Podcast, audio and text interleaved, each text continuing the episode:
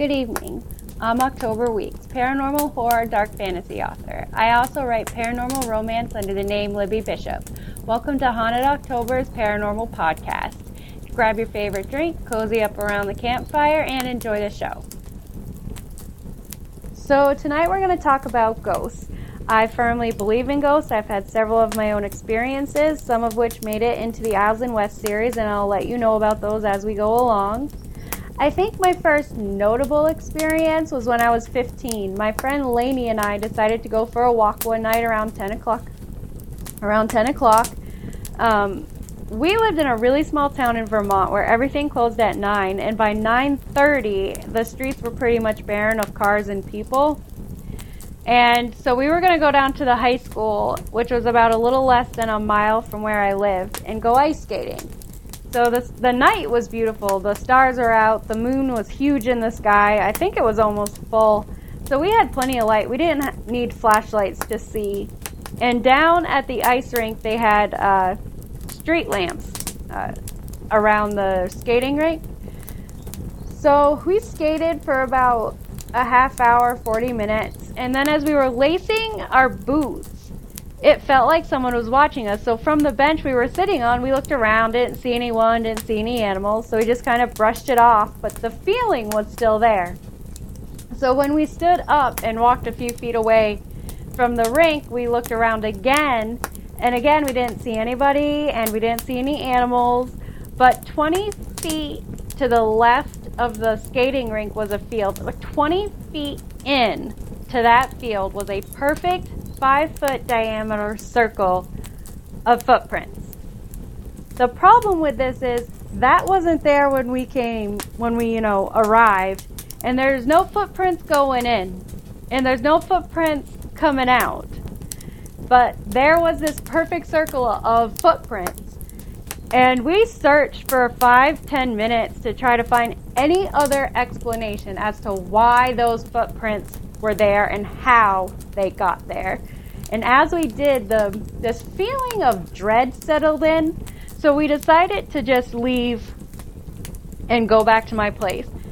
Well, the second we turned, the wind blew so hard that it pushed us backwards.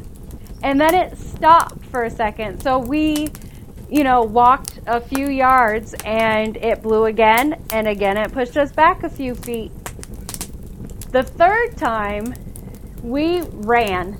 We got halfway through the parking lot and the wind blew again so hard that it pushed us uh, probably three or four yards backwards.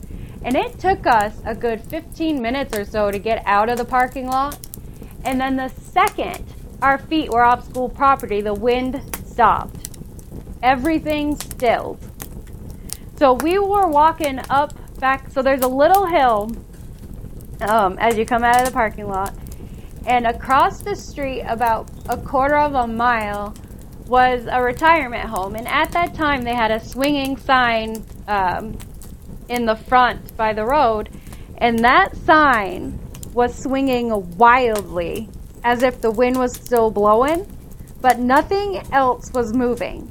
The trees were still, but every other sign on that street was still, the only thing moving was that sign.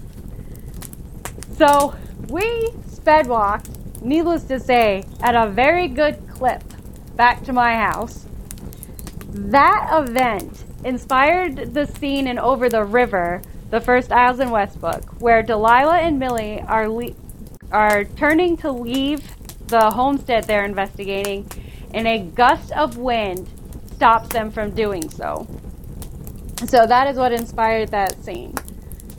About eight months after that ice skating incident, uh, in the fall, Lainey and I decided to go for a walk again. It was about 10:30 at night, and there's a park a little less than a quarter mile, uh, the town park, from where I lived. Across the street from that was a big white church. We got to the start of the park and we both stopped walking. We stopped walking and talking at the same time. And I and this feeling of something not being right it wasn't even that someone was watching us, it was just something didn't feel right. And I turned to my friend and I said, Lainey, do you feel that? And she said, Do you hear that? And I said, I don't hear anything, but something feels really wrong. So we decided to turn around um, and head back to my place. And so we crossed the road because I lived on the same side of the street as the church. And as much as I didn't want to, we crossed the road because it really felt like something something was not right on that side of the road. We crossed where the cafe was, which was a little bit away from the entryway to the church, and we got about 20 feet in um, past the cafe when I suddenly heard the sound of children laughing, high pitched children's laughing, and it was not friendly. And I turned to Lainey and I said, Do you hear that? She goes, That's what I've been hearing. And it sent chills all the way through my body. Like every hair on my body stood on end. And we started walking very fast. And as we did, you could hear these children, a little boy and a girl, from the laughter, probably seven or eight years old. And you could hear them back from the church running towards us still with this high pitched laughing.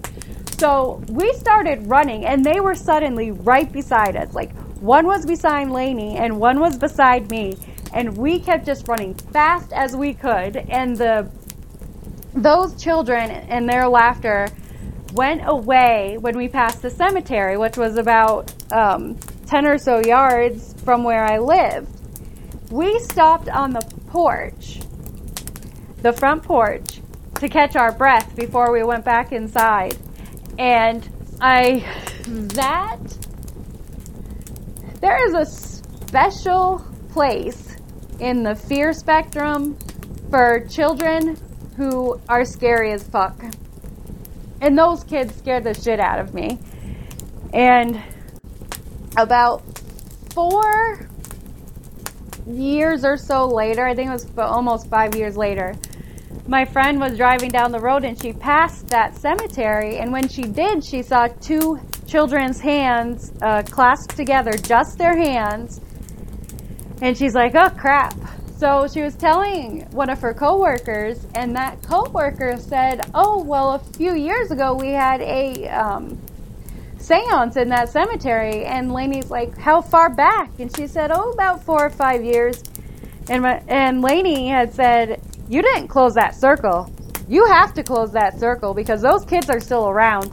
And I can guarantee you that they did not do that because I worked across the street from that cemetery and those kids are still there. They don't come out of it, at least not when I'm around, but I can feel them in there. So, Lainey and I used to have a lot a lot of experience like that in high school. We still have experience like that, but in high school, it was just different because, you know, you don't have the knowledge to help you through those situations. So around the age of 17, we finally talked to our favorite school counselor. And I loved this counselor. She was so helpful with so many things and she listened. You could tell her about every about anything and everything. So we told her about our experiences and she mentioned her friend who was a Wiccan and that she thought it would be a good idea if we met with her. So, with my mother's permission, uh, this woman came over to our house and we had a very nice meeting with her. And during this meeting, she explained energy play and using your energy as a barrier to protect yourself. And um, not just from the energy of the dead, but also from energy of the living, because we all have energy, and some of us have energy that is not pleasant. So I do use that in the Isles and West series. It's very prominent. Um, it's a very prominent way for uh, those in the Isles and West world to protect themselves and to also push ghosts and darker beings um, back to where they belong. So this came in mighty handy um, because I think it was about a month later. I was sleeping and I got woken up at about 1 in the morning to the sound of pebbles hitting my bedroom window. So I kind of blew it off at first and tried to go back to sleep, and then the sound of pebbles got louder. And I just remember thinking I didn't want to open my eyes. I do not want to open my eyes at this moment. Because the most unpleasant feeling was filling my room every time a pebble hit my window. So I finally did open my eyes and I looked at my window and this black mass, and I do not mean a shadow, I mean a black mass was coming through my window and my the air in my room started to vibrate and I'm like, ugh. That's not, I literally think I made that noise. And I threw an energy shield around myself, and this mass just pressed against it. And so hard that it felt like I was suffocating, and it wasn't even touching me physically. It was just touching my barrier, and I felt like I was going to suffocate. So I finally did get it off of me. I did not go back to sleep. I was up. I, I was afraid that if I closed my eyes, something else was going to happen. So, so I stayed awake. Um, when I saw Lainey at school that day, I explained to her what happened, and she said the exact same thing happened to her at the exact same time. And that is how in tune our gifts were, for lack of a better term, with each other. She could be at her house on the other side of town, and I could be at mine, and we would have the exact same experience at the exact same time. And my bedroom was not the only place in that um, apartment that I had experiences. I hated the bathroom. I hated the bathroom, especially the mirror and the shower. Because when you were in the shower, when you were facing the shower head, it felt like someone was massage a very male presence was massaging your back. And when you were turned the other way, it felt like they were massaging your front. It was so so violating, but I could no matter what I did, I could not get him out of the bathroom. And as it turned out, I was not the only one feeling that. Uh, several of my girlfriends had the exact same experiences in the shower, even the non-sensitive friends that I had. So when the Wiccan came, the woman came over again about, I don't know, I think it was about two weeks later, and I explained uh, what was happening in the bathroom as well as the latest incident in my bedroom. So she was, she said she'd like to walk my our apartment. So I'm like, okay. So we let her stay ahead of us by like three feet because we didn't, you know, want to interfere with her process or anything. And she was holding her necklace um, that had a pentagram and a crystal on it. She was dangling that from her index finger. And we were in my room, and she stopped between my bureau and my bed. Um, and there was, from the foot of my bed to my bureau, there was about maybe two and a half feet and she said, I need you to come over here. So I went over there. She gave me the necklace. I dangled it just like she had been. And she said, I want you to put your hand be- in, the, in between the foot of your bed and your bureau. So I did. And the second my that necklace and my hand were completely outstretched, it felt like someone grabbed my wrist and yanked down hard. Like I thought I was going to go face first into the rug. And I looked at her and I said, What the hell is that? And she said, That is an energy line. I turned to Lainey and I said, Of course there'd be an energy line in my bedroom because why not? But it did explain the experiences I was having in the room as well as the bathroom because the bathroom besides the tub. The mirror, sometimes when you looked in the mirror, it wasn't you looking back. And then other, and I found this more frightening, other times it was you looking back like you looked like you, but the you in the mirror was making different facial expressions. So you knew it was not you looking back. But to have your reflection looking back at you differently was a totally new fucked up experience. And that is why there is a scene in The Duchess, which is Isles West Book 2, where Delilah has an experience like that. It freaked me out writing it. I hated writing that scene, but it was such a perfect scene for what was happening in the book that I couldn't not write it. But it still freaked me out. And I had a couple of nightmares after that about that bathroom and the experiences that I had. And I almost hated the fact that I had had those experiences even more because now I had to write them into the book. And I had no problem telling it from Delilah's POV, her point of view, because I had experienced it. So I knew how she was feeling having herself look back at her um, in a way that she was not looking at herself. We actually, Lainey, I, and another friend, Katie, uh, went on a school trip to Salem, Mass. Uh, not long after that incident, and there is a store, a little shop in Salem that I to this day cannot go into because that first time I went in, I think I lasted about two minutes before I walked out, and Lainey walked right out uh, about two seconds after I did because the energy in the shop was so heavy and nauseating that I felt like I was going to throw up. So I went outside. Lainey came outside right after me, and we both sat on the bench. And to this day, the energy is still the same in that shop. So when we go to Salem, Katie can go in, and we'll wait for her outside, but we refuse to go in. Um, that is not the only experience we had in Salem, um, and that's really not surprising considering Salem's history. Um, but we went down when we were about 20 years old, and um, there was a place that we and we thought we had hit just about all the places down there by that time, but we hadn't. And so we went to this like it was like a museum um, type of place, museum theater, and they were showing um, a film about ghosts in pictures and photographs. So we're like, okay, let's go. We haven't been before. Well, the moment you walk into this place, it feels weird.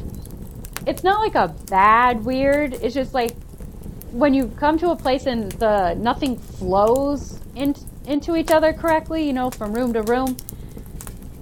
So we sat down, and the way the seats were uh, we couldn't sit all three together. So Katie sat with me towards the back, and about probably three or four feet in front of us, uh, Lainey sat.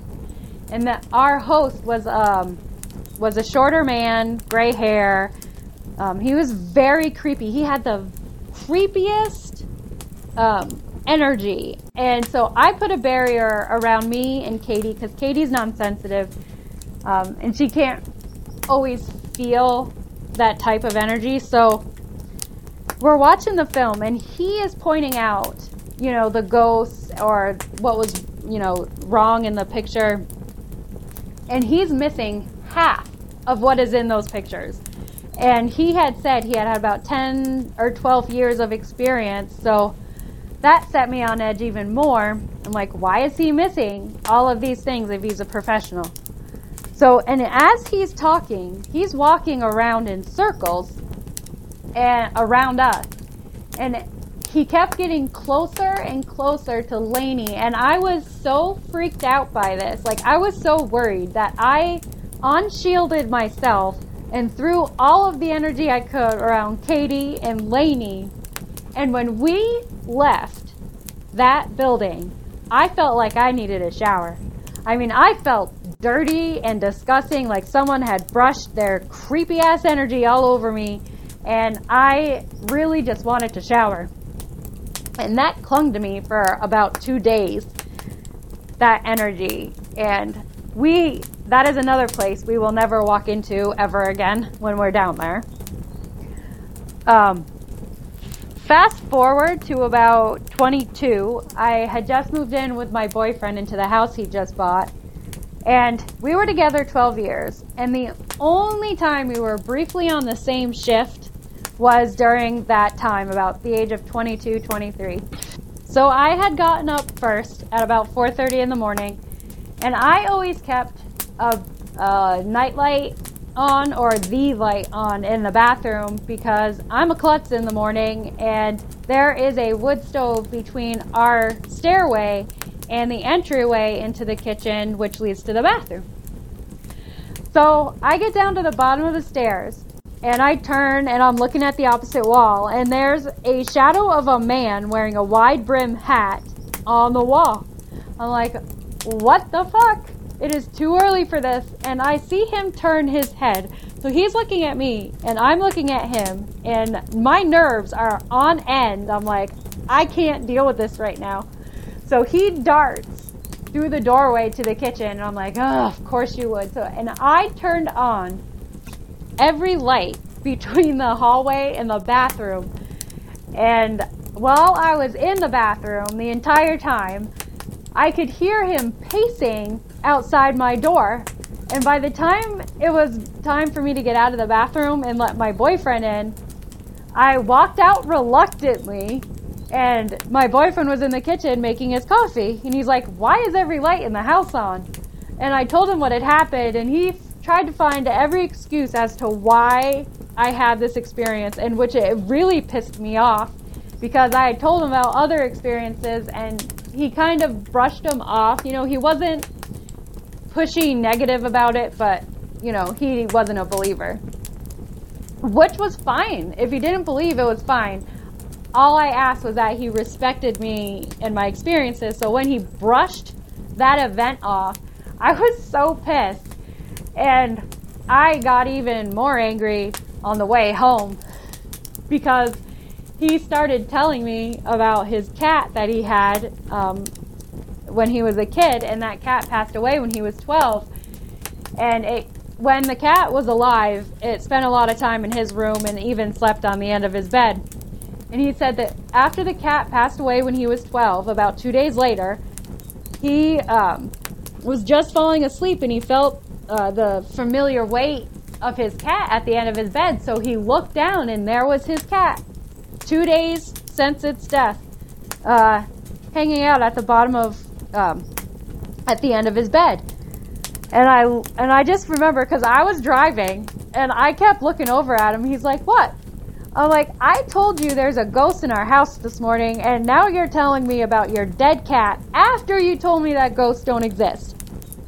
So that made the half hour ride home unpleasant. He did eventually believe me because he started having his own experiences. But yeah, that uh, that was not a good ride home. Um, and that was not the only experience I had in that house. Um, that was actually the only experience with that ghost. So I'm pretty sure that he was just passing through. You know, maybe he attached himself um, to my boyfriend or one of his friends because he didn't follow me home. But in the basement is where I had all my writing stuff. So my writing desk, you know, my computer. I also had all of my books down there.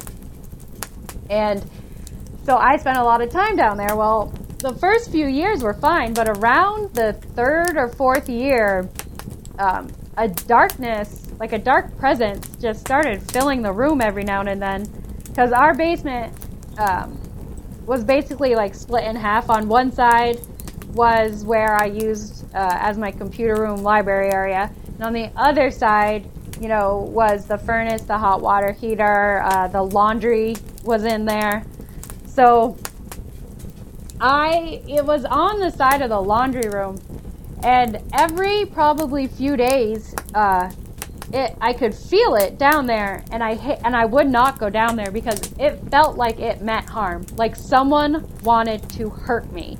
So I was very careful about when I went down there and normally it was when my boyfriend was home because I felt no matter how ridiculous it sounds now but I felt more I felt safer if he was in the house and I was in the basement Because at least then, if something happened, there was someone else there. That ghost never hurt me, but the intent was there. And it really sucked because that was actually the house was small. It was a little, almost like a little Swiss chalet cabin. And so it was very small. And that was the only place in the house for me to have my computer and all my books.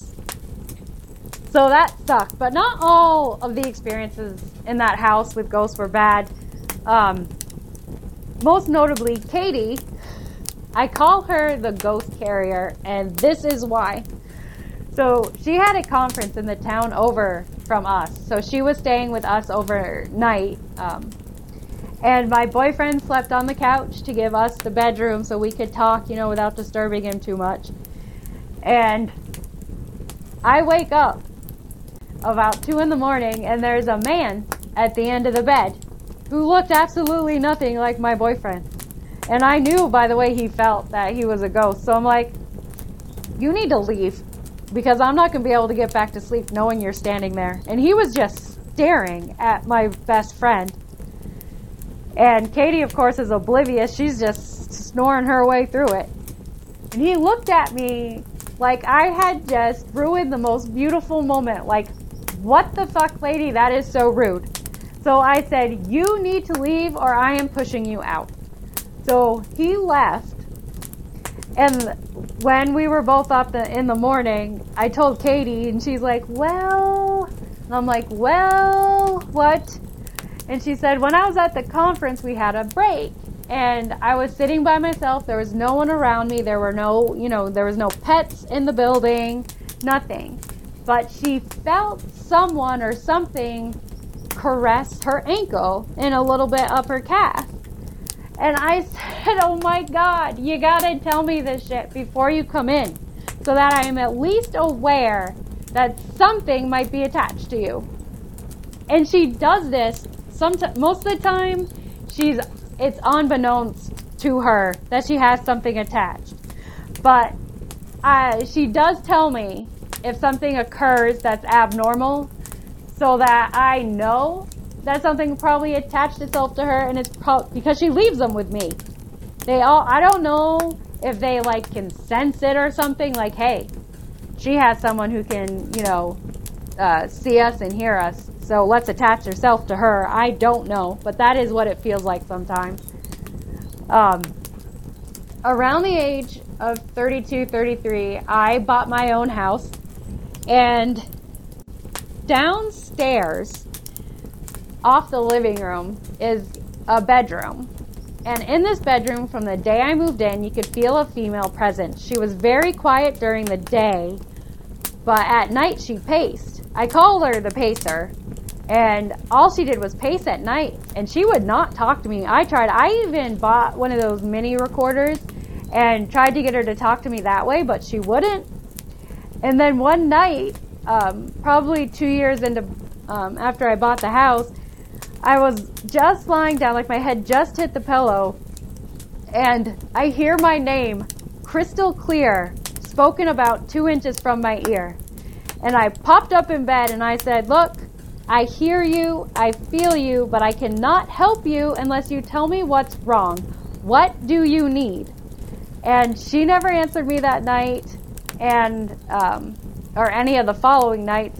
But about a month after that encounter, I had a friend come over and he was painting my hallway, upstairs hallway, um, the stairway, and the living room. And once that project was finished, the pacer was a little calmer, but she still paced um, every single night. And it sometimes kept me up because that room is directly below my bedroom.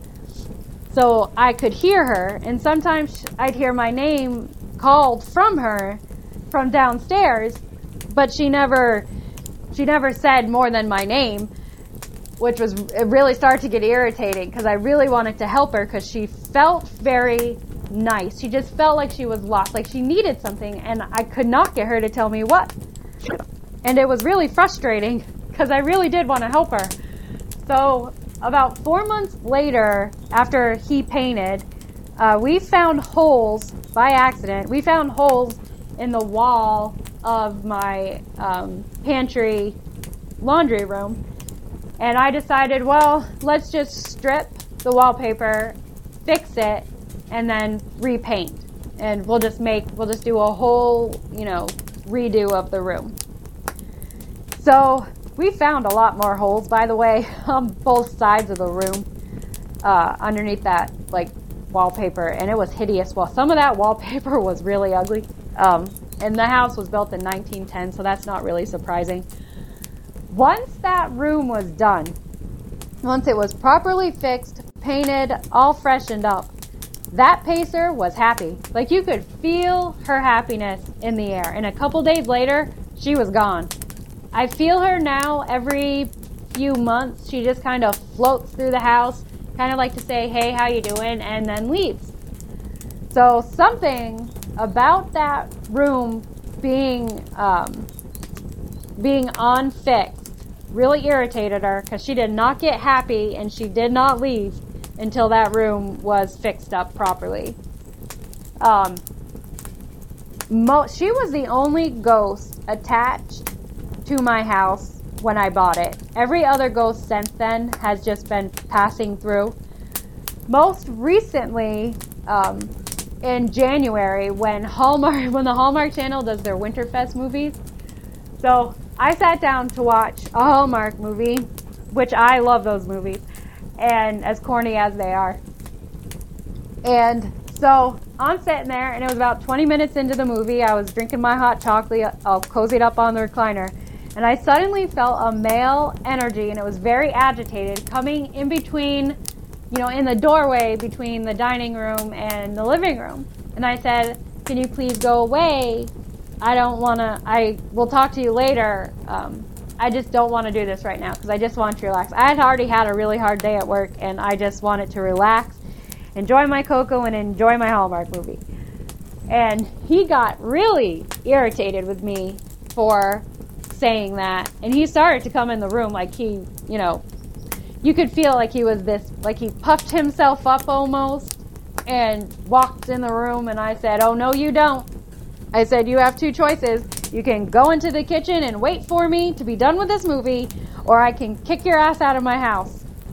And he did. He stomped, stomped into the kitchen and pouted throughout the entire movie. And then by the end of the credits, when I'm like ready to say, okay, what do you want? He left. Like, you know, when a kid is throwing a tantrum and they throw their hands up in the air, like, I'm done with you, I can't deal with this shit. That's what he did.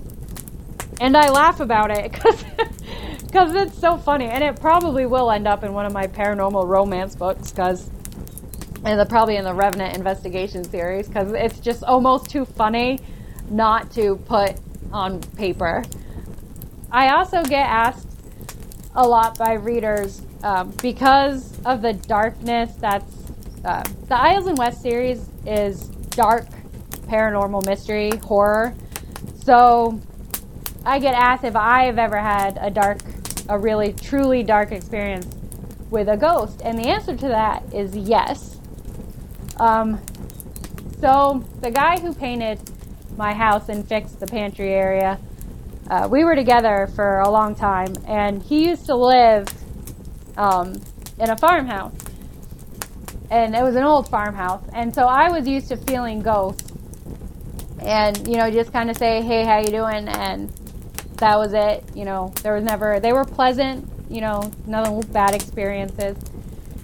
So two or three months into our relationship i was spending the night at his place and the second i closed my eyes there was a man um, in my dreams and i kid you not he looked like the gorton fisherman dude from uh, the commercials, only a little bigger.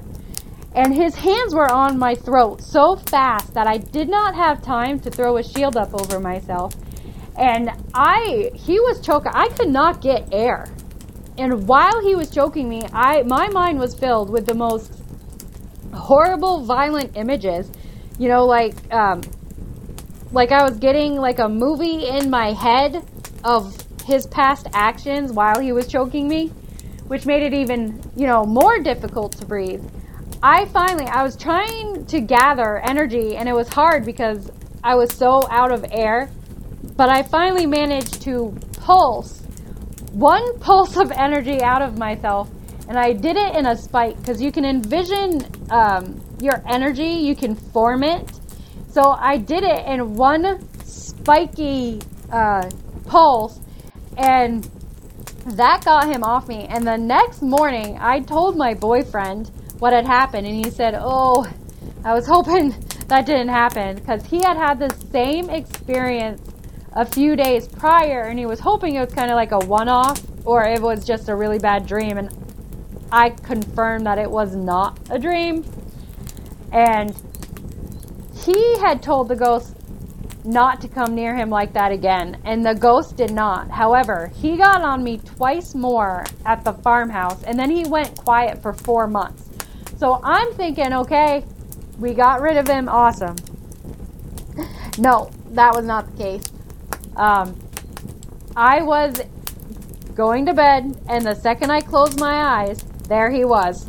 And he lunged at me like his, he was straddling my waist with his hands on my throat. And that, what followed that moment was one of the most violent struggles that I've ever had with a ghost. And when, I mean, I was pulsing at him, he just kept coming back and trying to choke me. And I was, I am fairly certain that through those images that he killed somebody when he was alive and then somebody killed him the exact same way. When I snapped out of that dream, you know, when I woke up, um, I was all messed up in that bed. I was horizontal and I had the blankets wrapped around my legs and my shirt was hiked up, like almost all the way up um, to my shoulders and I could feel my entire body was just covered in a sheen of sweat. And so while I was fighting him in my dream, I was am pretty certain he was actually on me in real life and that we were actually fighting because I went to the bathroom after I caught my breath and there were red marks on my neck.